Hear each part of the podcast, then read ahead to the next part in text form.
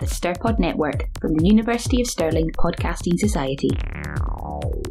Find out more at www.stirpod.co.uk. Welcome, everyone. Thank you for making the time to be in the first public debate of the semester.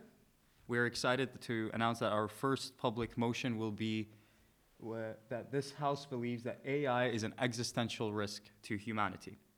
What is meant when we say the word existential means that is the complete eradication or threat to human civilization and its ability to operate. Risk just implies that this is a possibility for it to happen. When we use the word AI, we use the, uh, what we mean is artificial intelligence, and it's in, an entire spectrum, from basic language models to um, uh, generalized artificial intelligence in which it can think for itself, these are just the kinds of AI that we're going to be talking about today. Um, for the for public format that we're going to be operating under would be that each speaker will have 10 minutes maximum speaking time. Um, and then it will move from government to, opposi uh, to opposition. After that, each side will have the opportunity to ask one question that is directed at the other side, in which the other side has any, any member of the speaking team is allowed to answer, in which they have two minutes to answer the question and add any concluding remarks from the, uh, from the whole debate. It's important to note that the, uh, the opposition or government does not have to ask a question. After we finish uh, the questions that both the opposition and government ask themselves, each other, we leave uh, the audience to ask questions to any either the opposition or the government, in which um, the, even though a question is directed at either the opposition or government, the other side has the opportunity to also add input into the question. So an example, um, let's assume someone asks, do you think AI will kill humanity, just as an example, and a government says yes, because of X, Y, Z. The opposition has the opportunity to raise their hand and say, hey, I would like to add something to that point shouldn't exceed 15 seconds. Um, is there any questions on the public format, public debate format? Okay. On the government side, uh, it is my pleasure to announce that this uh, public debate is a collaboration between Debating Society, AI Society, and Computing Club. Um, on the government, we have the president of AI Society, uh, Josh, uh, and Ida, uh, who's uh, a competitive debating officer and also a leading member in the Committee for Computing Club. as for the opposition, we have Lawrence, who is Secretary of the Debating Society and also in the Com Computing Club uh, Committee, and Michael, who is um, in the Computing Club Committee, uh, if that's correct, in which they will be opposing the motion and arguing that AI is not an existential risk. Um, time uh, warnings will be indicated with the, the gavel, with the sound. Um, it will be, um, I, I, will, I will make the sound when you have one last minute and then tap it twice to say that your time ended. Now, after the public debate is going to be finished, the arguments are going to be summarized into an article and hopefully published in the Brig as well. If any individual adds any interesting comments, objections, it will also be included. Now, let's begin. Uh, for the first speaker uh, from the government side, uh, you can begin whenever.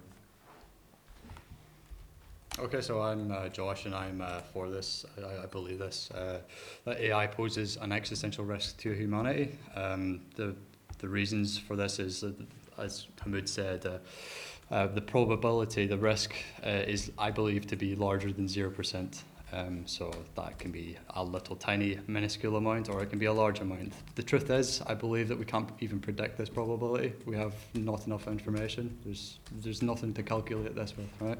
Um, humans as a whole have uh, struggled to calculate predictions of the future um, for as long as history has, um, has been. Uh, so the first point I'd like to raise, my, my argument comes with three points, right? So I'm going to talk about AI alignment, I'm going to talk about regulation, and then I'm going to talk about capitalism and uh, profits. Uh, so first, first point is uh, AI alignment. So AI alignment uh, is, uh, is a very, very difficult issue. AI alignment just means uh, trying to align AI with our own goals, humans' goals, right? This is uh, essential because if you don't, if there's even a slight deviation of alignment with humans' goals, it can result in uh, disastrous outcomes. Okay, so it doesn't have to be evil. AI's goals doesn't have to be evil. I don't have to say AI kill everything in order for it to, uh, for the consequences to be the same. I'll give you an example of this.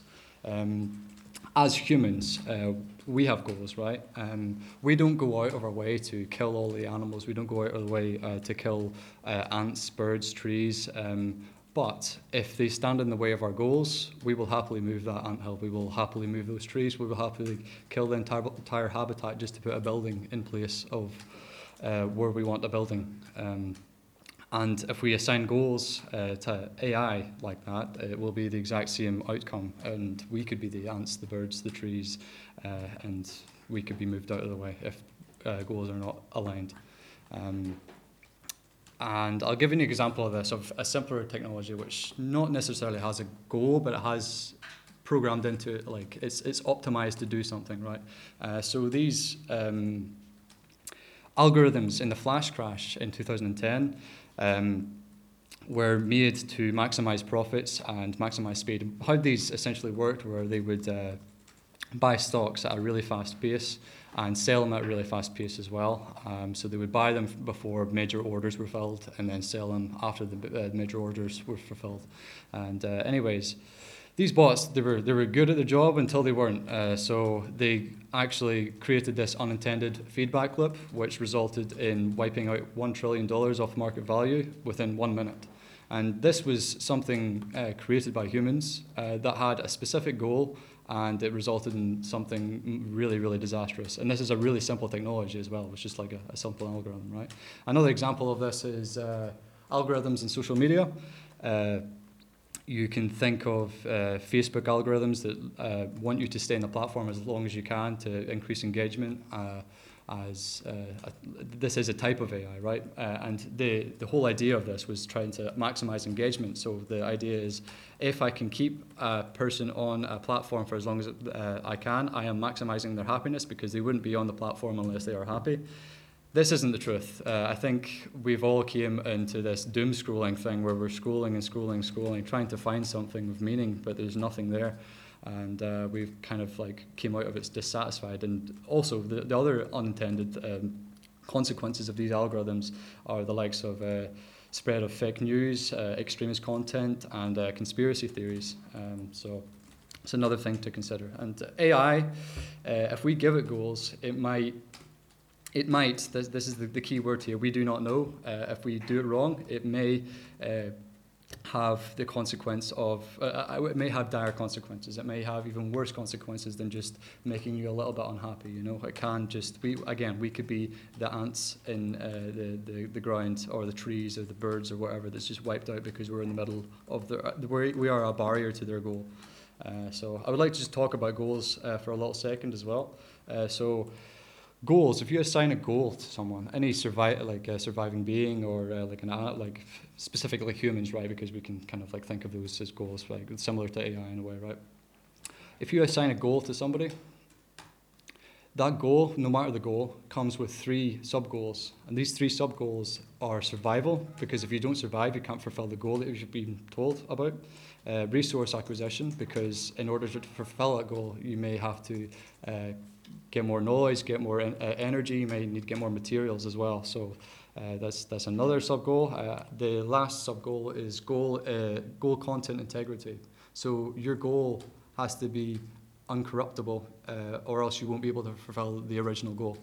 Uh, so I can't change your goal. This is this is a like a, thought process, right? so um, the, the, there's a, a thing by I think it's Nick Bostrom he talks about a paperclip maximizer. It's basically you give the AI a goal uh, of maximizing the amount of paperclips it produces, and so I'll go. I'll, I'll do that goal. And for a while, uh, the company's like, "This is this is great. We're making so much more profits because this has found a, a, like an amazing way of maximizing the amount of paperclip output, and uh, it, it, it feels great. And now, uh, because the AI gets utility of maximizing that goal, it will continue down this rabbit hole because this is the only thing that it gives it it aligns uh, utility to it.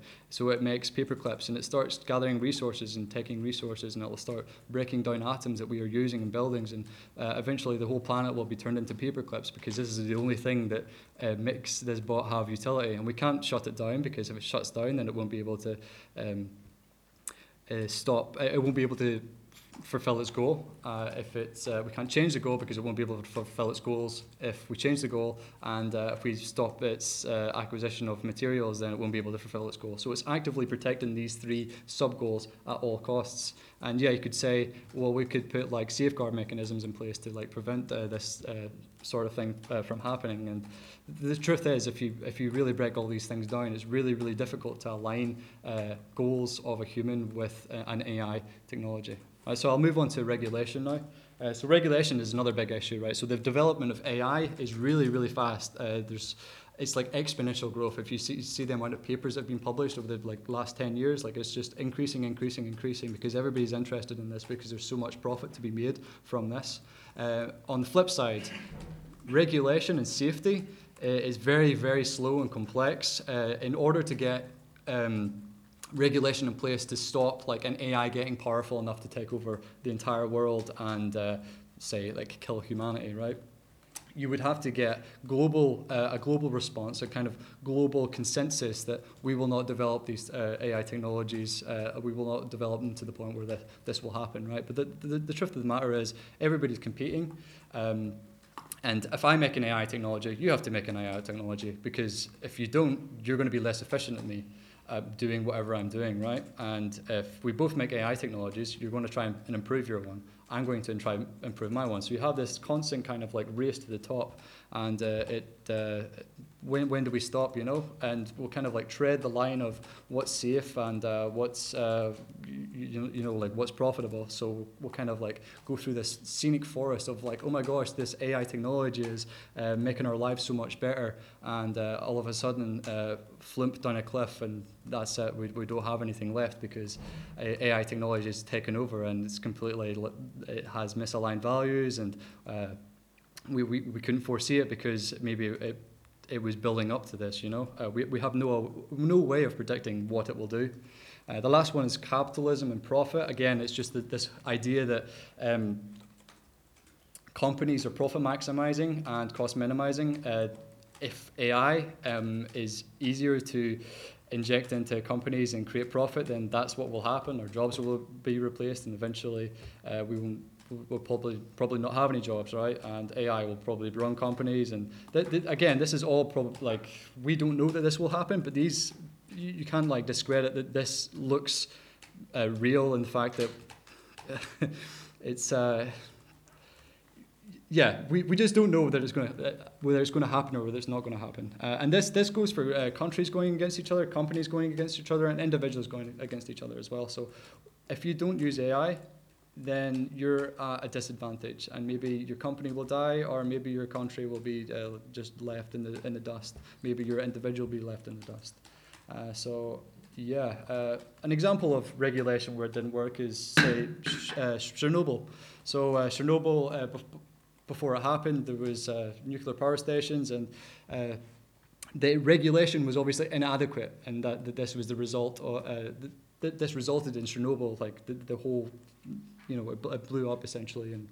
Um, we can also talk about global responses as well. Like everybody would have to d- agree, uh, but this is the thing: we have wars in uh, Russia and Ukraine, Israel, Palestine. We can't even agree to. Um, is this it over or continue? Okay. Uh, so yeah, we have to get international consensus in this, and we have to all agree, which is a really, really difficult thing. I'm not saying that we can't stop, uh, we can't uh, reduce the risk. We can absolutely re- reduce the risk. I'm just saying that there is a risk, and we have to be aware of it. Uh, yeah, that's it. Yeah. Thank you for the excellent speech from. Thank you for the excellent speech from the Prime Minister and the government side. I now uh, t- uh, take the speaking order to the opposition first speaker. Right, quickly before you start, what do I talk into? That. Don't worry, it picks up. Uh, whenever you're ready, I'll start the timer. All right, I'd like to begin by reminding people that what the media and the marketing departments dress up as artificial intelligence and really try to throw in your face is actually something that academics have been researching for many, many years called machine learning. And this has been heavily researched. Obviously, research has now increased because it has gained media attention and things like that. But it hasn't just been researched, it's also been used for many, many years in different fields, uh, particularly special purpose fields. Um, and in general, it's done a lot of good. You know, it, it can really help identify things like optimal treatment for chemotherapy for cancers. Um, it, it, it is very good at solving optimization problems. Um, so, you know, problems for businesses, problems for, for individuals. It's even great for accessibility. You know, as a, as a blind person, I, I use this all the time. Um, there are AI apps that I use now that describe exactly what's going on around me, where to find things, what text says. Uh, optical character recognition has got significantly better because of things like neural networks and things like that. So I think it's wrong to frame AI as this thing that is destined to turn evil when there is so much money and time and effort, and not just money, volunteer work, right? The academic the academic scene is is buzzing with people trying to do this, and the open source community is also buzzing with people trying to do this, trying to make AI work for us and be better for us.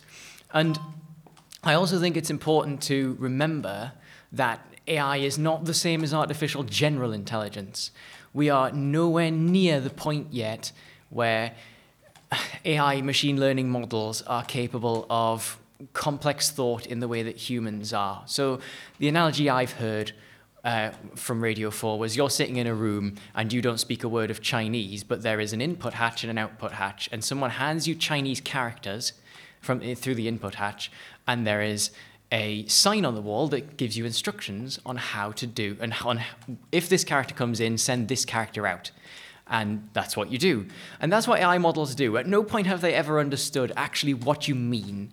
Um, that's why that makes them very bad at certain jobs. Um, so it is fundamentally wrong to say that AI AI is progressing very fast. Don't get me wrong, but it's fundamentally wrong to say that it is going to get to the point where it has intelligence similar to that of a human. Currently, it has the intelligence of a flatworm. Um, so I, I, suppose that's important to keep in mind. The, um, you know, another thing that's important to keep in mind is that we have the, the government opened by talking about instances where software has gone wrong before and has th- done things like crash the stock market. One thing I'd like to point out, by the way, is that AI has also done uh, work in the financial sector in doing the opposite of that, in, in you know, maximizing profits and things like that and furthering that field. But I think it's important to realize that there are lots of different I mean anyone can make mistakes AIs can make mistakes at the minute though AIs can be shut down they are they are still computer programs. We, pro, we, we do decide how to train them, on what to train them, and exactly when to run them, and, and you know, the ethics around that. And we can choose to make decisions at a governmental level, at a, on a personal level, as to what we decide to use. Um, sort of leading on from that, I guess, um, it's important to realize that despite the fact that despite the fact that AI is um, has been has been you know ML has been in development for a very long time. We are still in the early phases. It is it is we are learning to do more things, and right now. A huge amount of academic effort is going into explainable AI. In fact, the Computing Society just had a talk on this. Um, we are looking into and really starting to research heavily ways that we can understand these models and understand how they have been aligned and what their goals are. And maybe at the minute we are not capable of doing that, but I have faith that the scientific and academic and computing science communities can come through and can make that possible. After all, it is just a program and a lot of data. Um, and speaking of that data, one important fact here is that AI I think there's this common misconception that AI is good at solving at, at, like solving problems that have baffled the minds of mathematicians and scientists alike for years. That's not how most AI works. It is trained on data from humans, from the, usually from the internet.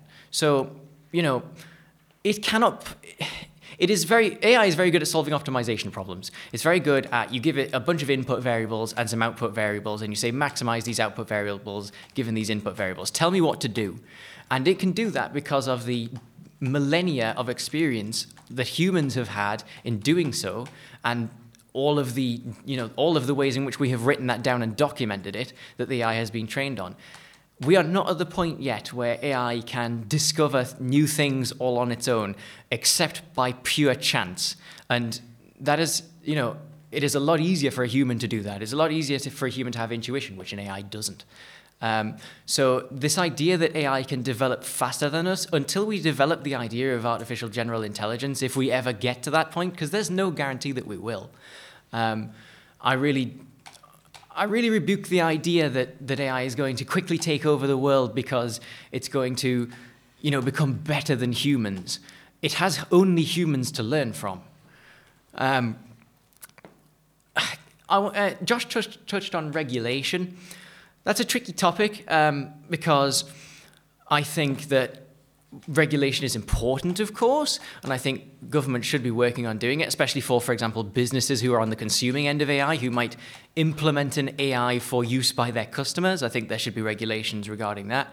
But it's very hard to regulate something like this because the technology is out there, it is explainable, it is being taught in universities the world over, it is, it is being done to death in the academic industry, and it is very possible for a bad actor I'm, I'm, I will concede this point. It's a very, it's very possible for a bad actor to get their hands on this knowledge and, and use it. But and regulation doesn't solve that problem because people who are willing to do illegal stuff are going to do illegal stuff anyway. What it is important to do, and I think we will do, is the government's argument completely discounts the idea that we will be fighting against this in any way. You know, we have entire militaries and we have counterterrorism organizations already, and we have things like GCHQ, and we already fight cybercrime. This is just an extension of that. I imagine um, when, when you put, I tend to believe that in this world, there are more good people than bad.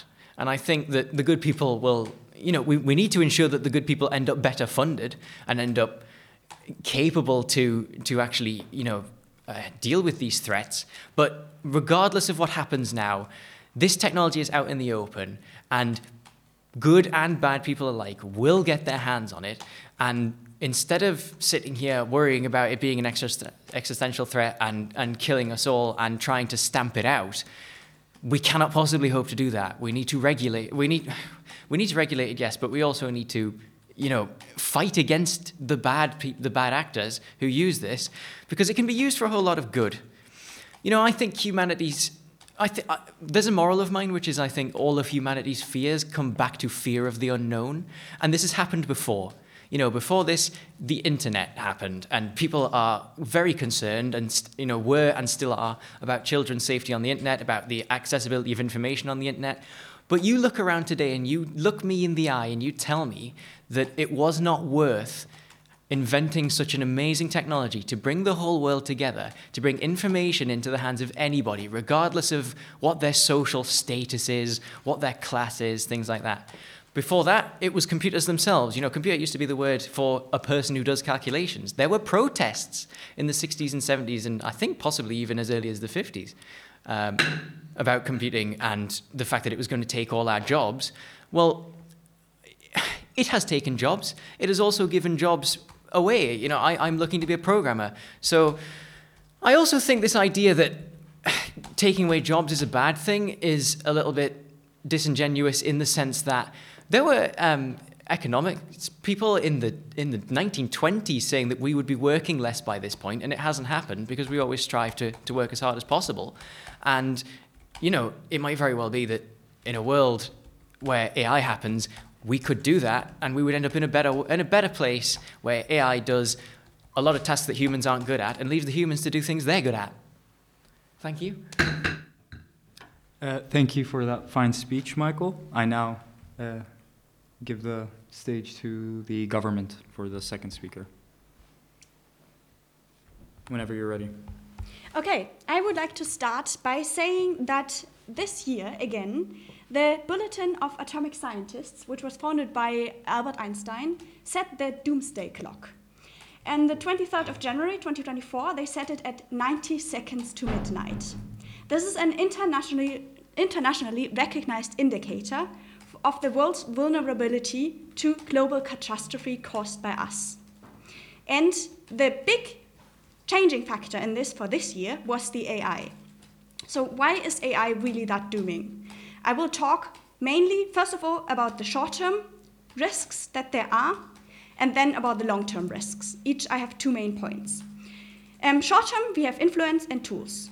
The influence. A mass influence started already by social media, which we are noticing. There are these algorithms and bots that are pushing people deeply more and more into some direction.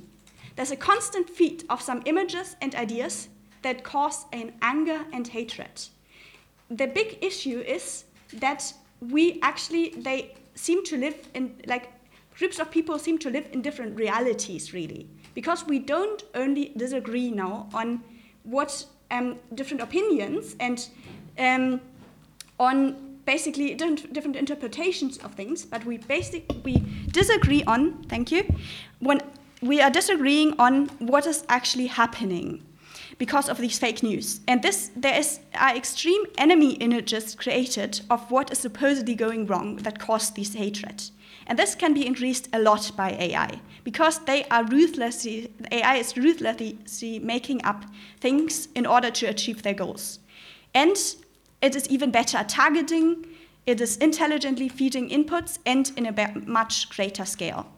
This shifts the mind of masses, it splits people, society decoheres and falls apart.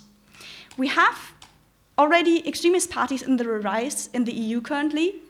And for example, recently um, in the Netherlands, the elections. And we have EU elections even coming up, and there's a prediction that extremist parties that are against the EU are on the up, that they might win a substantial amount of, um, of votes. So they want to take the EU apart. This obviously destabilizes political systems. And so we are going to wars, and these, the, such a war is uh, a lot changed by AI in there. Already, the fake information that is turning humans um, with this hatred worse than ever against other humans, but then also we have um, AI in the military um, accelerating. It's used in intelligence simulation, in um, uh, like uh, reconnaissance, simulation, training, and lethal autonomous weapons, that's the worst, that are then um, identifying and destroying targets without any human intervention. Next point the deadly tools that they are. We are making biological pathogens and bioweapons, and usually there is a trade off of how contagious and how lethal these can be. But there we have a great optimization problem that AI is tackling to make them worse than ever. And these can be built then, nowadays, by anyone. That is a big, big risk. Because, of course, the information how, the, how to build them are out there already, but you are not able to quickly become the expert that you need to be to build them. Even if you are reading all these books, going through all these online resources, and for years become um, some expert in it, then, um, well, then you might have a chance to build it, but it might go wrong, so this is, is even stopping people. But the system can now walk you through step by step, and it is that capable now already. So you could design something now like a biolab. And you might even, on the way, have no idea what you're actually doing because you interact with the system back and forth, you're taking pictures and uploading it to it, and then it tells you where you should be and what you should need, and you can build the whole thing. That's now. And there were some people, employees who were against it, for example, who left Google in order to um, set up an, a basically ethical AI and wanted to go against misuse. And when they then were done, basically, well, um, had this AI built, they gave it just the right prompts and it was also able to tell you how to build biological weapons. Because the engineers themselves are not able to define what the system will be learning if it is learning that much. So, and then also I have to say there are some individuals that really want particularly that. Some terrorist groups, for example, that want to um, mass kill And um, so they know this is out there, so they can go with it. Now, long term. Long term, they can be interfering with humans. And that's my first point. Second, turning against them. So, the Playfun algorithm was once asked to play the game of Tetris and not lose. And what it did was it permanently paused the game. So we are constantly surprised what it turns out to do. Engineers are constantly surprised what their systems turn out to know. And in the long term, the AI systems are getting more powerful and therefore are getting more capable to act on their own. They are getting their own goals to achieve. They are becoming their own actor, basically. And it is not clear to what extent then they will take into account human preferences.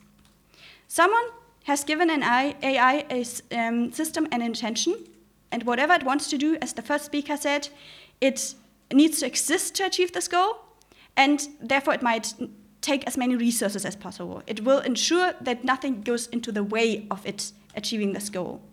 And it does not need any malicious intent to engage in a behavior that is harmful. Like, um, like viruses, for example, don't have the intention to kill people, but they might.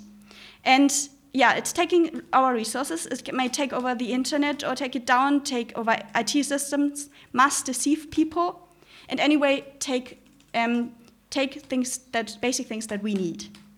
And once a computer system goes for their own goal, you might be caught in a crossfire.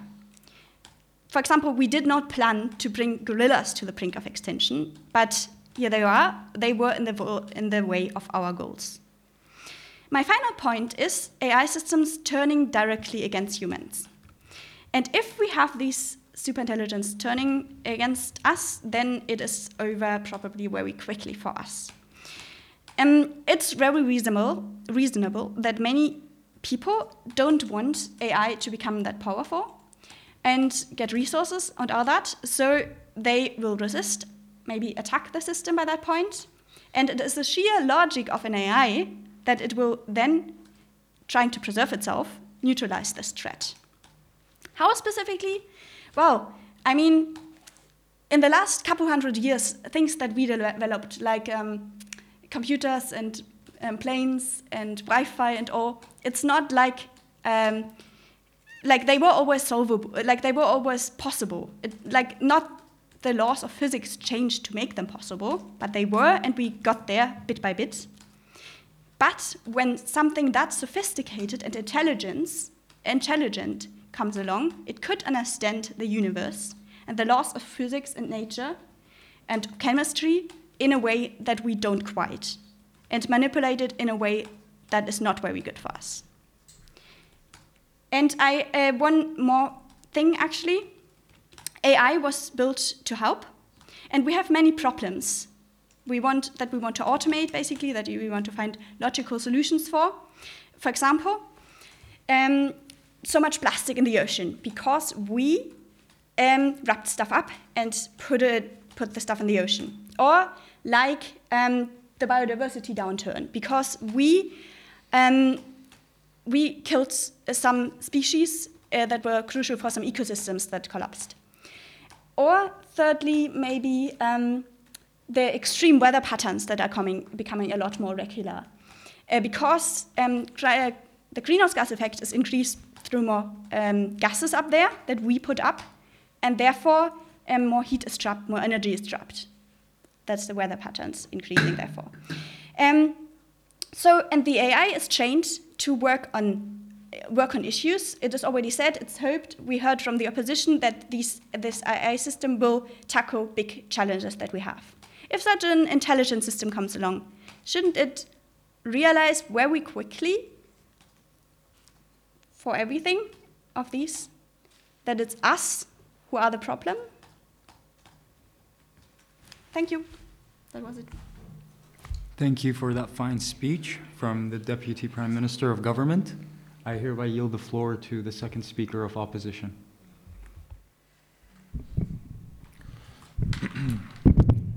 Is this is this good? You can all hear me? Okay.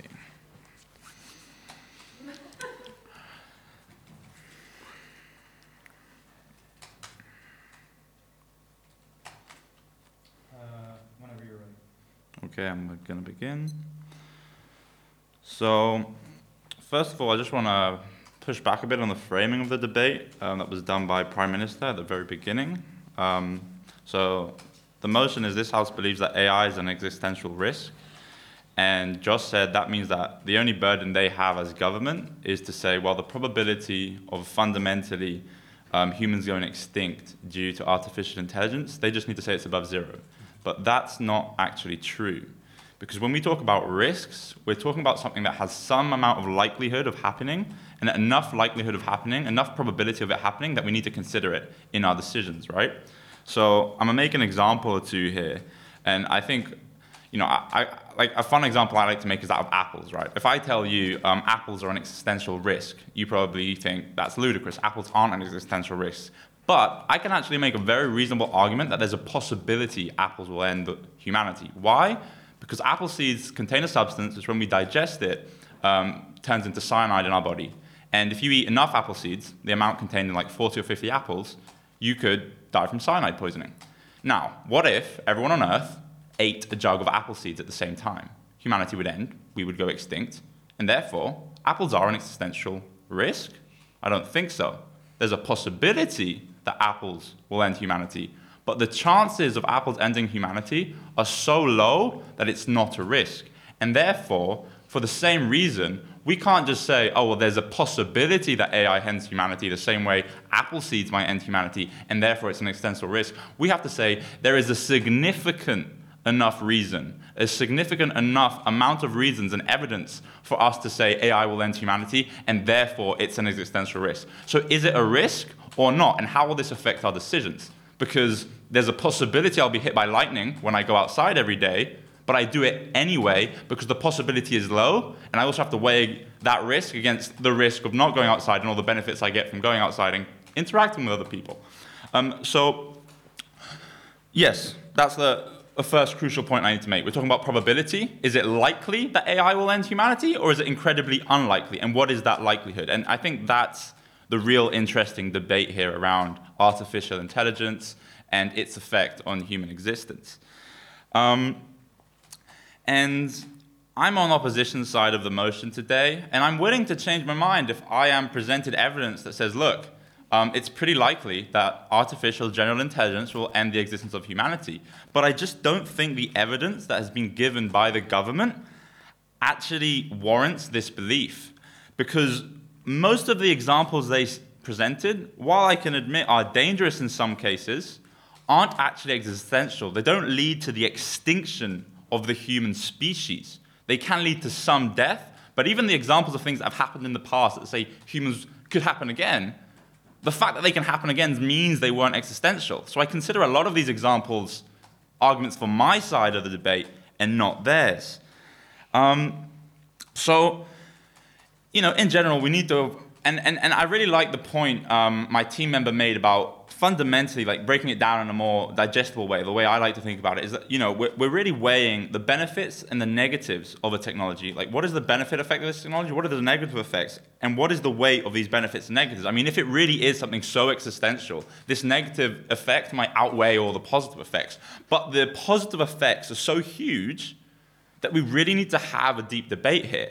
Because I think one of the examples opposition made, if you take that example, which was the example of existentially risky viruses, and add to it what was mentioned by my team member, which is artificial intelligence is incredibly good at optimization problems, you realize that actually we can't just talk about the slight risk that artificial intelligence turns us into paperclips. We also need to consider that humanity in general is facing many existential risks.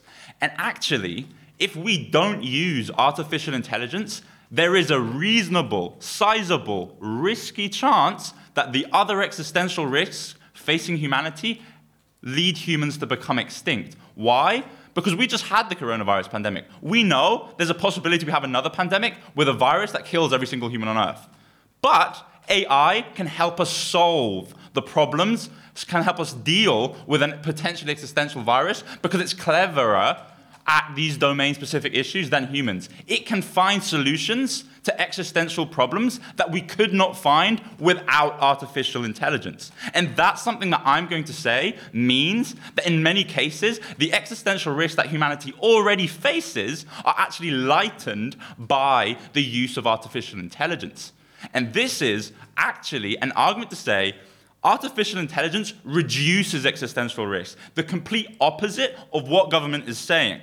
And I think this is an extremely strong argument that they haven't presented any evidence against. And it, it goes to show, you know, if you're so ide- like if you're so ideologically dug into a position where you can't even think of like any reason why someone would have a disagreement with you. Like they haven't mentioned any reason, any positive effect of AI. And I think that's strange when we're talking about a technology that can literally save billions of lives, can give education to billions of people, can give healthcare to billions of people, can make things accessible to people with disabilities and would un- otherwise be unable to use it, can solve things like how do we treat cancer the best way, how do we deal with existential risks from viruses, nuclear threats, all these things we can solve better with AI. We can deal with existential risks better um, using artificial intelligence. And we need, to, we, we, need, we need to consider that in this debate, so I'm saying it now.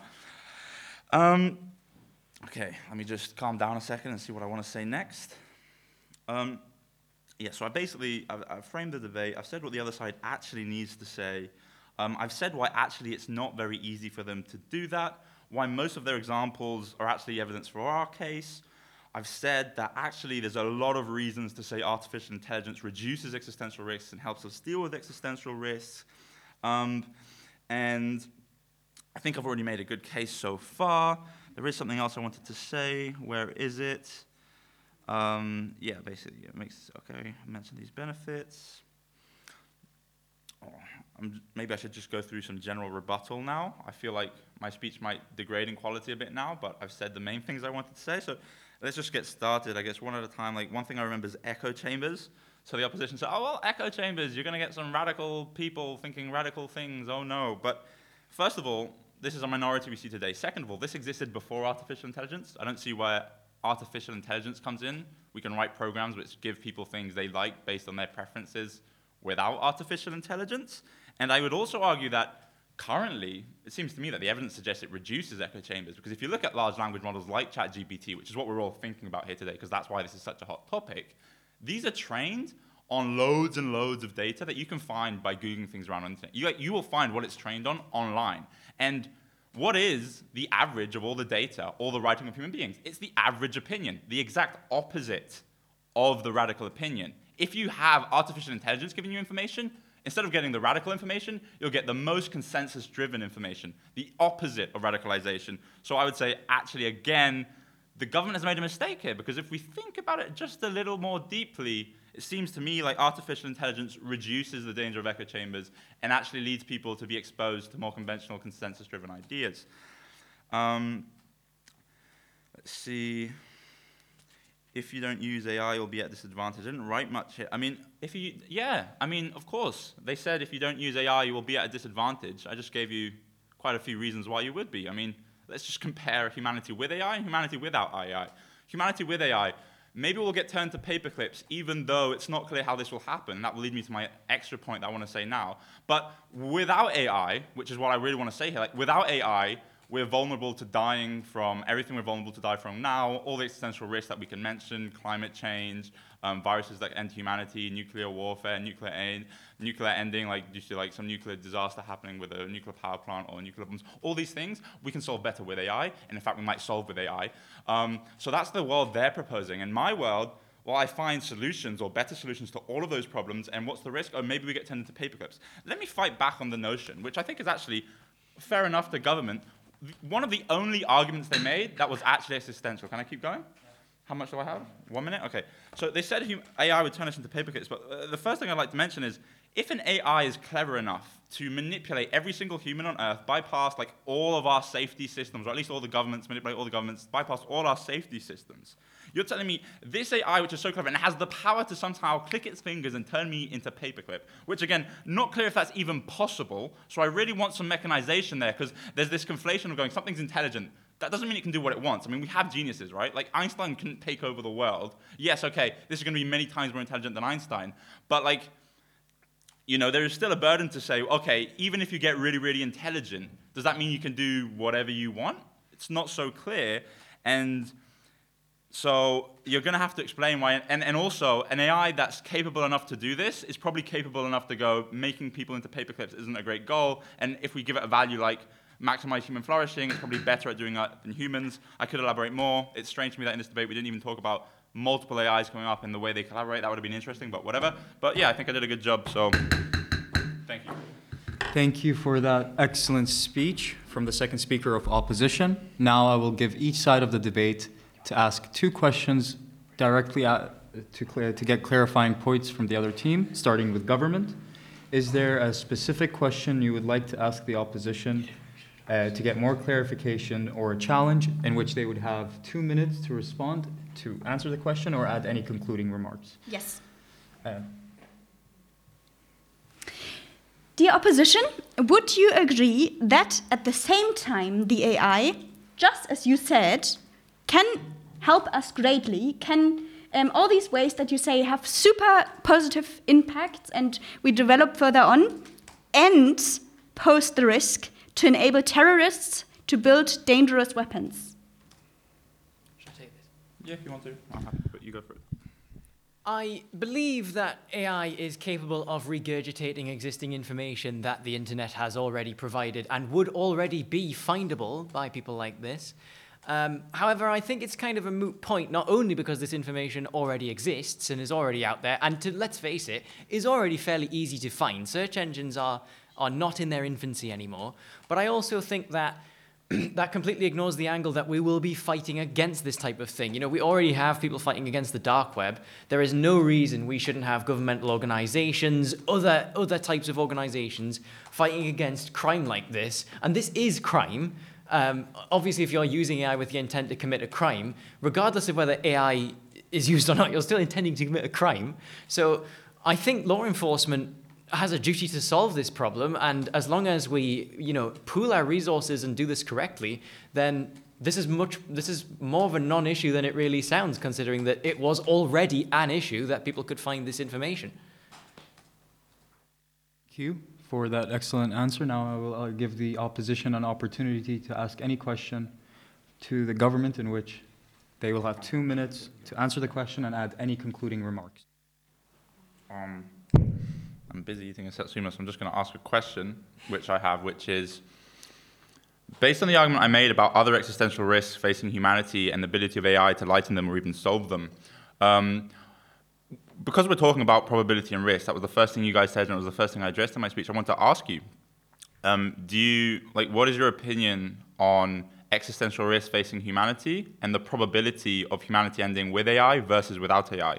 Which situation does humanity like, in which situation does humanity face a higher or lower existential risk? Because if it's lower with AI, then we win the motion. Okay. You want or should I? Uh, I'll, I'll do this one. Uh, Okay. Right. Okay. So you're asking essentially if AI is, uh, if we have AI, is it better for us or is it worse for us in terms of like existing, right? Um, I think the answer is we don't know. I think I, I agree with all of your points that you made about AI set, uh, being better for humanity to a certain point. I think there is a threshold that, that can be met, though. Uh, we don't know where or when, um, and that's why I'm, uh, we're equally both in, uh, in agreement also about uh, regulation. Um, but like, yeah, yeah. So I agree that AI is good for humanity. Uh, complete agreement. In terms of probabilities, I have no idea. Just like anybody in this room, just like any expert, just nobody has any idea in terms of like what, what is good and what is bad, right? Uh, so I would say that it has to be regulated, and we have to uh, enforce regulation on it, and ha- have to research regulation on it in uh, order to actually find out this answer. Uh, but if we don't do anything, if we sit back and we relax, then yes, AI will pose a more significant risk uh, than not having AI. Thank you for that answer. Uh, I will now give another opportunity for the government to ask a question for the opposition. Okay, so two seconds. Sorry, I'm trying to think of how to ask this. Uh, Okay, if there's not uh, right, so we were talking about apple seeds, right, and like how uh, we eat apple seeds and we all die. Yeah, there is a probability of that. You're, you're, absolutely right. Okay, um, but in terms of likelihood, I think AI has like a significant more likelihood than e- all of us eating apple apple seeds simultaneously and all dying, right? Uh, and you can kind of see that because there are incentives in place uh, for apple seeds uh, not to be eaten. We don't want to die. Uh, but there are also incentives for AI to be developed uh, to the point where we can't control it as well, uh, profit and such. Um, so if it's not a likely uh, risk, then why should we do these uh, regulations and why, why should we even think about it? If it's, not a, if it's not a likely thing whatsoever, then why should we even put any effort into putting safeguards? Could you repeat the end of the Yeah, question? could you repeat please? the end? Sorry, that's I- my Uh, fault. why should we put safeguards in AI if you're not worried about the? Why should we put like why why should we research regulation and safety if it's an unlikely thing to happen?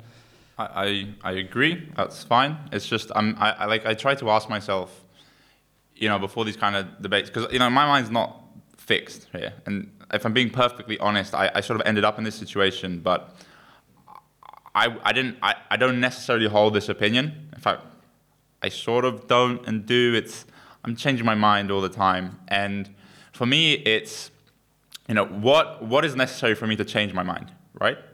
And when I ask myself in this debate, like now that I've made this argument, because it was very much on the spot, like I was writing my argument as we were going, I realized, you know, okay, well, if I can make a reasonable guess, because you're right, like apple seeds ending humanity, like I'd be pretty surprised. But the reason we can say that is because what you're doing there is you're saying, well, what's the risk of that happening? You are giving, you're making a judgment of that probability, and you're saying it's really low. And you know, maybe that's like harder to guess, but like we do have data on like what is the chance of being struck by lightning. Mean, off the top of my head, it's like one in one million, one hundred and something thousand. And at that case, I'm like, okay, well, I don't blink twice before going outside in the morning, right? And like maybe I shouldn't, like if I live in a really stormy place, but I don't think there's many people who like on Earth don't go outside due to being scared of being hit by lightning.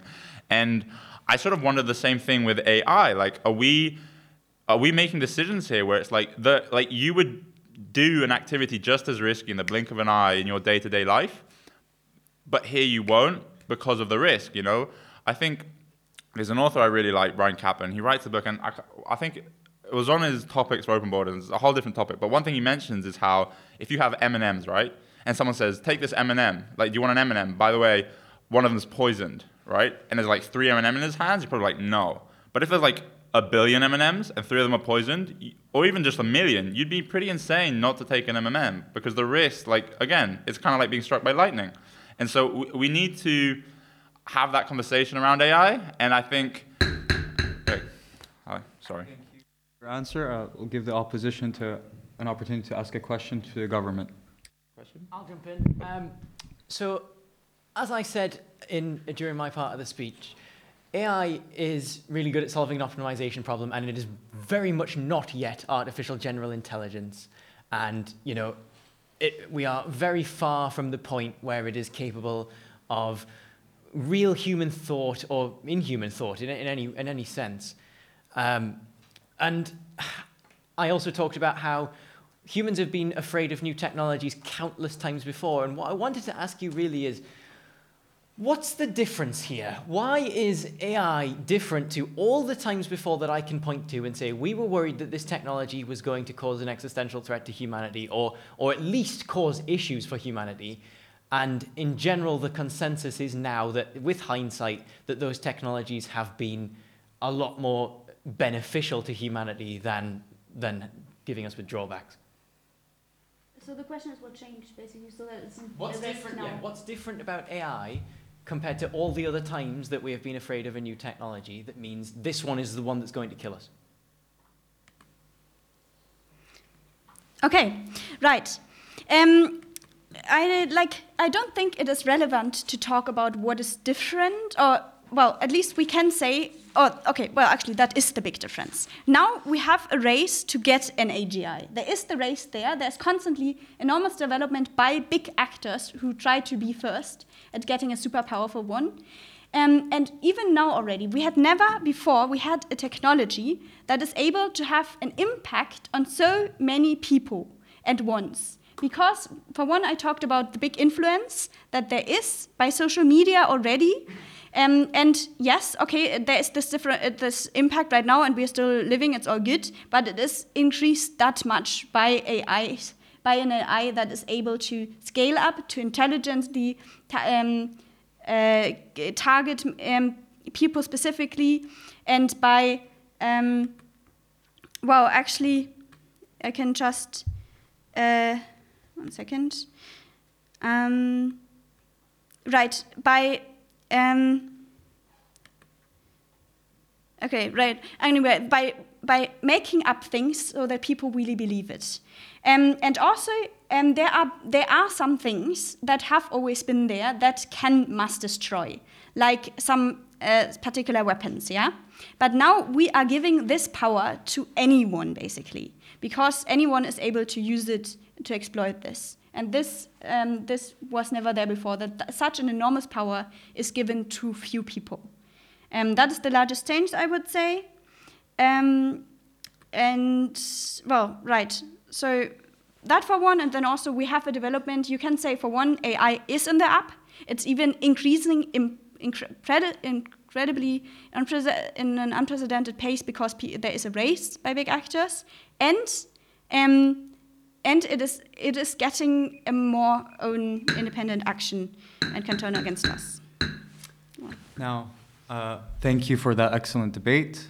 Now I will open uh, the debate to the audience, where if you have any questions you'd like to ask any side, this is your opportunity. Um, I think, yeah. So anyone, Nick, um,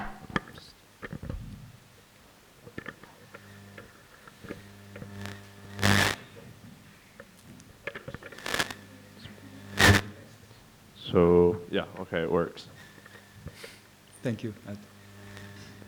Okay, so I have a question for the government. So the debate has, um, let's say, the existential aspect of risk of AI has centered around either AI itself being the risk of actually, you know, going out and killing people, or people using AI to develop technologies to kill people.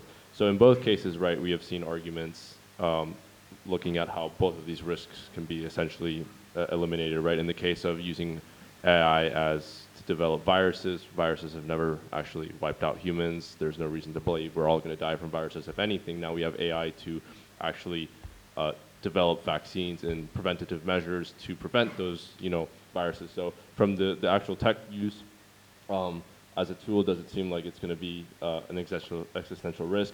And if AI is the risk itself, right, operating within, I assume, electrical means on, on electrical devices, we have uh, tools and weapons to neutralize electrical systems, EMPs, and therefore, if we have credible ways to eliminate any electrical device from operating, is that not an argument that completely eliminates any essential, realistic, or credible uh, risk from an existential perspective, not from just a risk perspective? Thank you. Uh, yeah, we, we do have technologies that can uh, destroy like electrical devices, but we also have technologies to prevent the destruction of those electrical devices. Like the military work on like this this this is a constant like battle between um, uh, offensive technology and defensive technology. So like I, I don't think that's uh, an issue to really consider. I think uh, even if it was uh, an AI could maybe foresee such a thing if it was capable of these things, right? So like this is all this isn't ChatGPT and text a prompt and say destroy the world sort of thing. This is like uh, something far in the future. And uh, it, it, my idea would be like the AI would foresee something like an EMP attack or uh, some sort of like strategy to take it down and uh, have preventative measures in place to counteract that. And I think like our reliance over uh, digital technology and uh, electronics is like so high that you can't wipe out anything. Every single piece of technology, I think that's ludicrous. We rely so much on these technologies nowadays. I mean, everybody's carrying a phone in their pocket. People have. Uh, heart heart monitors, insulin pump, like uh, all of these different things, all of these different medicines, like that we need technology for this, and uh, th- there is a there is a way of AI maybe uh, staying in that because these all contain computers. So. Uh, I would like to just remind the opposition that if you would like to contribute to answering that question, you have the chance by just raising your hand, and I'll give you um, the space for it. Any other questions?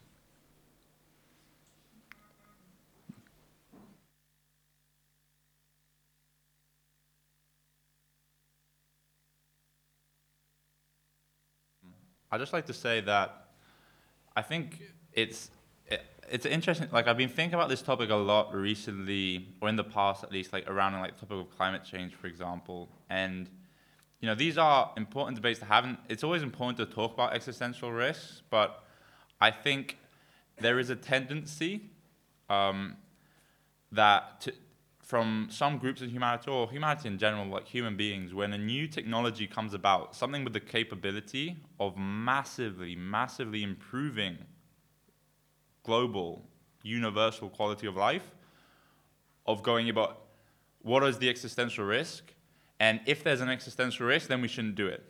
Yeah. And I think it's important to just realize that every single technology, every single action, everything we do has a risk.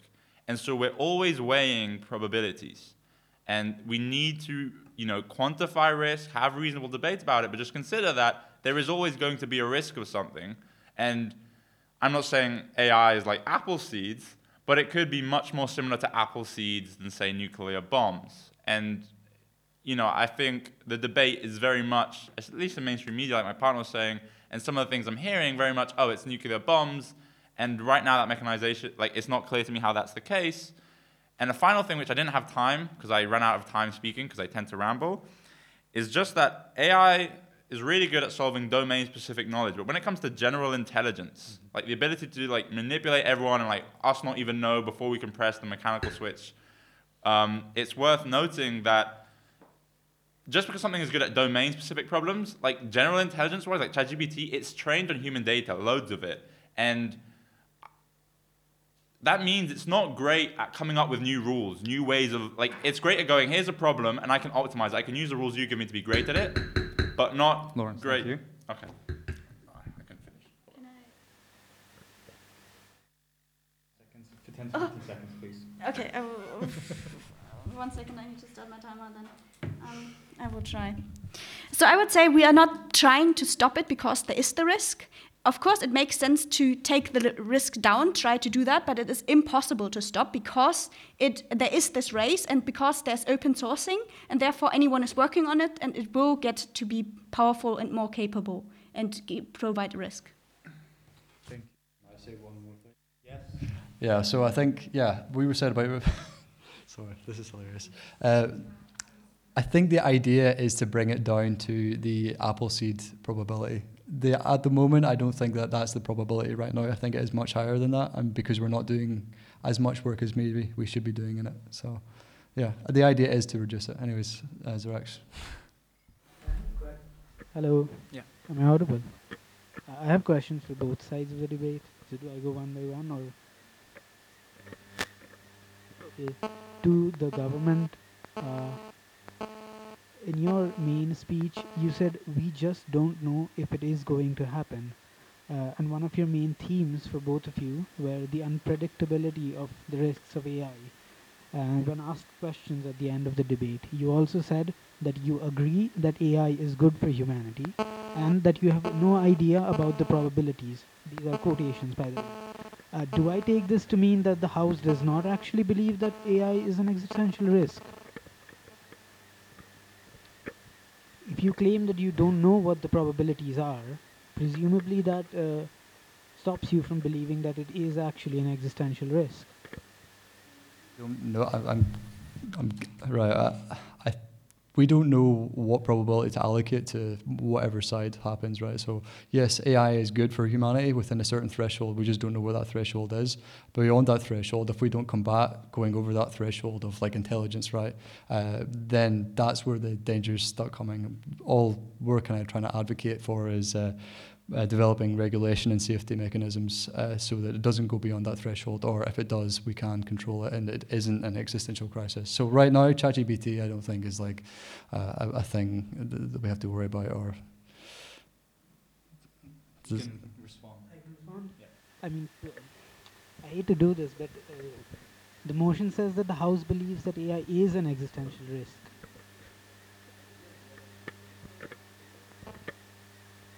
Yes, but uh, are you claiming that uh, AI is not an existential risk? Because you just said ChatGPT is not anywhere near zero now. An existential risk, just to, uh, what it means is that there's a, a reasonable possibility to expect that AI could existentially threaten humanity. So it's not, they're not saying it will. Uh, uh, uh, an existential risk suggests that Yeah, there's. sorry, the original motion said poses. Sorry, the original motion was uh, AI poses an existential existential risk to humanity. So I'm, I'm guessing that's slightly motion different from believes because that kind of seems more certain. I didn't realize that that was different. Yeah, sorry so uh, But I'm not sure the wording actually changes anything. you don't think so? No, because if you do not actually know what the probabilities are of AI posing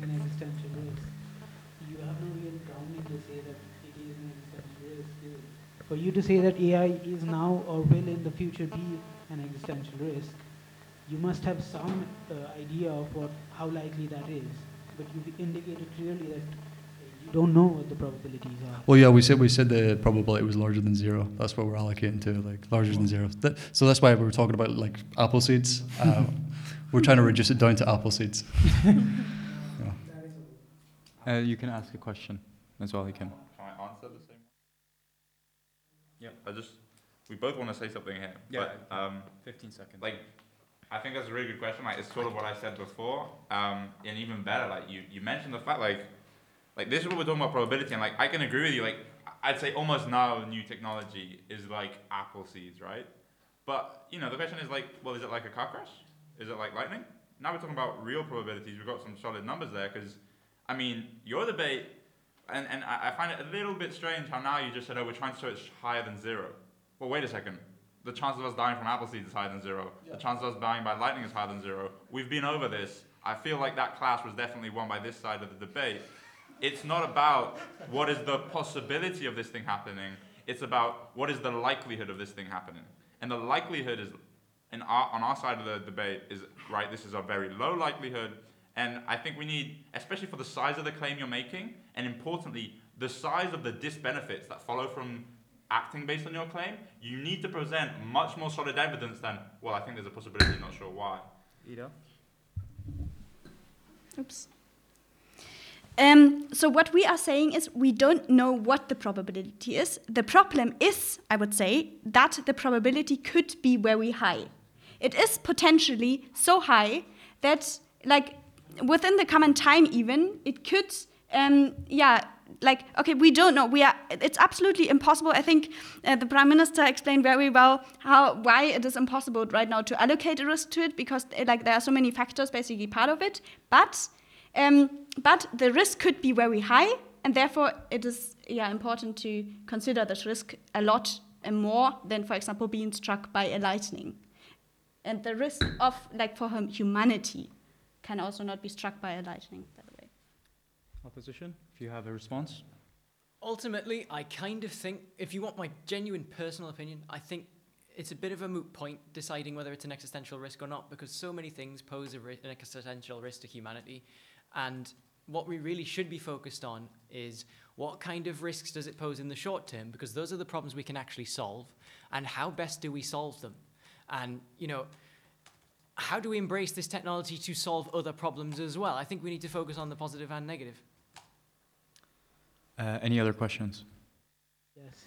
Uh, to the opposition, uh, one of your central themes was that AI's benefits for solving other existential threats might outweigh any existential threat that AI itself poses. Yet at the same time, uh, one of your other main themes was that AI is not intelligent. Uh, I think I can quote Michael in uh, him saying that AI has the intelligence of a flatworm. Am I to believe that flatworms are going to solve global warming? Repeat that. You say on one hand that AI has an intelligence comparable to flatworms, yet you also claim that AI's benefits for solving uh, such complicated problems as global warming and bioweapons outweigh its existential threat.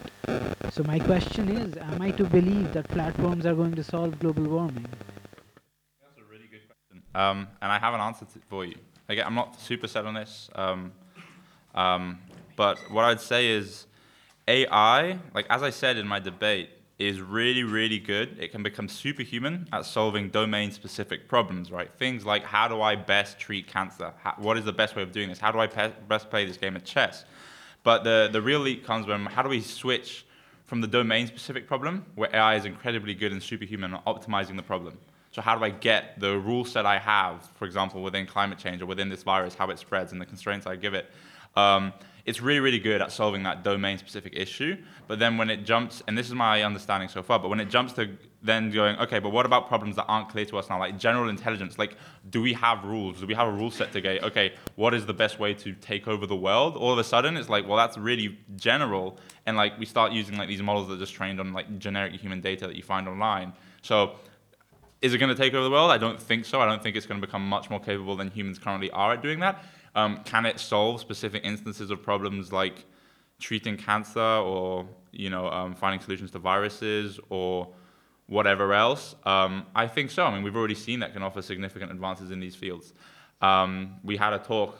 You know, you were with me at the computer club. We hosted that talk um, where we, we talked about applied machine learning and how um, we can use this to find the most effective treatments for cancer or antibiotic treatments, which are both questions that we like. I mean, at least antibiotics and virus and bacteria. We talk about that when we talk about existential risks.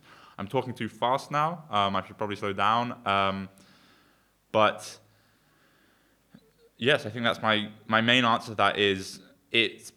I wouldn't maybe slow worm is a bit of a hyperbole, but in general, it's not superhuman at general intelligence and you know these general like mega tasks or the things that you know the government is saying it should be able to do but it is superhuman at solving domain specific tasks and optimization problems I think that's my answer. Would you agree with that, Michael? Yes. Go for it. We cannot possibly hope at this point to prepare for AGIs, except ironically, AI might help us prepare for AGIs. Um, and that is asking a very different question too. Is the AI we, having, we, we have today, and even the development of the AI we have today, going to pose an existential threat? And I don't, I don't think those are the same question. AGIs are obviously going to be a threat. They don't exist yet. I would love to be able to say that we can plan for them, but unfortunately, we're just not in a place to be able to do that. And so I think it is very much worth the benefits of the special purpose AI we already have. I don't think we should discount it for having imposter syndrome and being something that it isn't, because it isn't AGI. Uh, does anyone have any other questions? Okay. Well then, thank you for uh, just to uh, you. So the whole point of public debates is not to create winners or losers, but rather to bring a to bring in the forefront a relevant issue and topic that is dominating our public areas and uh, discussions. Um, I want today's public debate to not be the start and end of this conversation, but rather bring this conversation into your own spaces and to think for yourselves and to make up your own opinions. Now, knowing this, um, we're going to do a small exercise of trust in which I would ask has um, be, uh, we still don't want to put emphasis on who won or lost because that's not how we frame it. But at the same time, it is valuable for us to learn who has changed their mind. So I would like to ask who has changed their mind before and after debate to the government side. If you could raise your hand. Okay.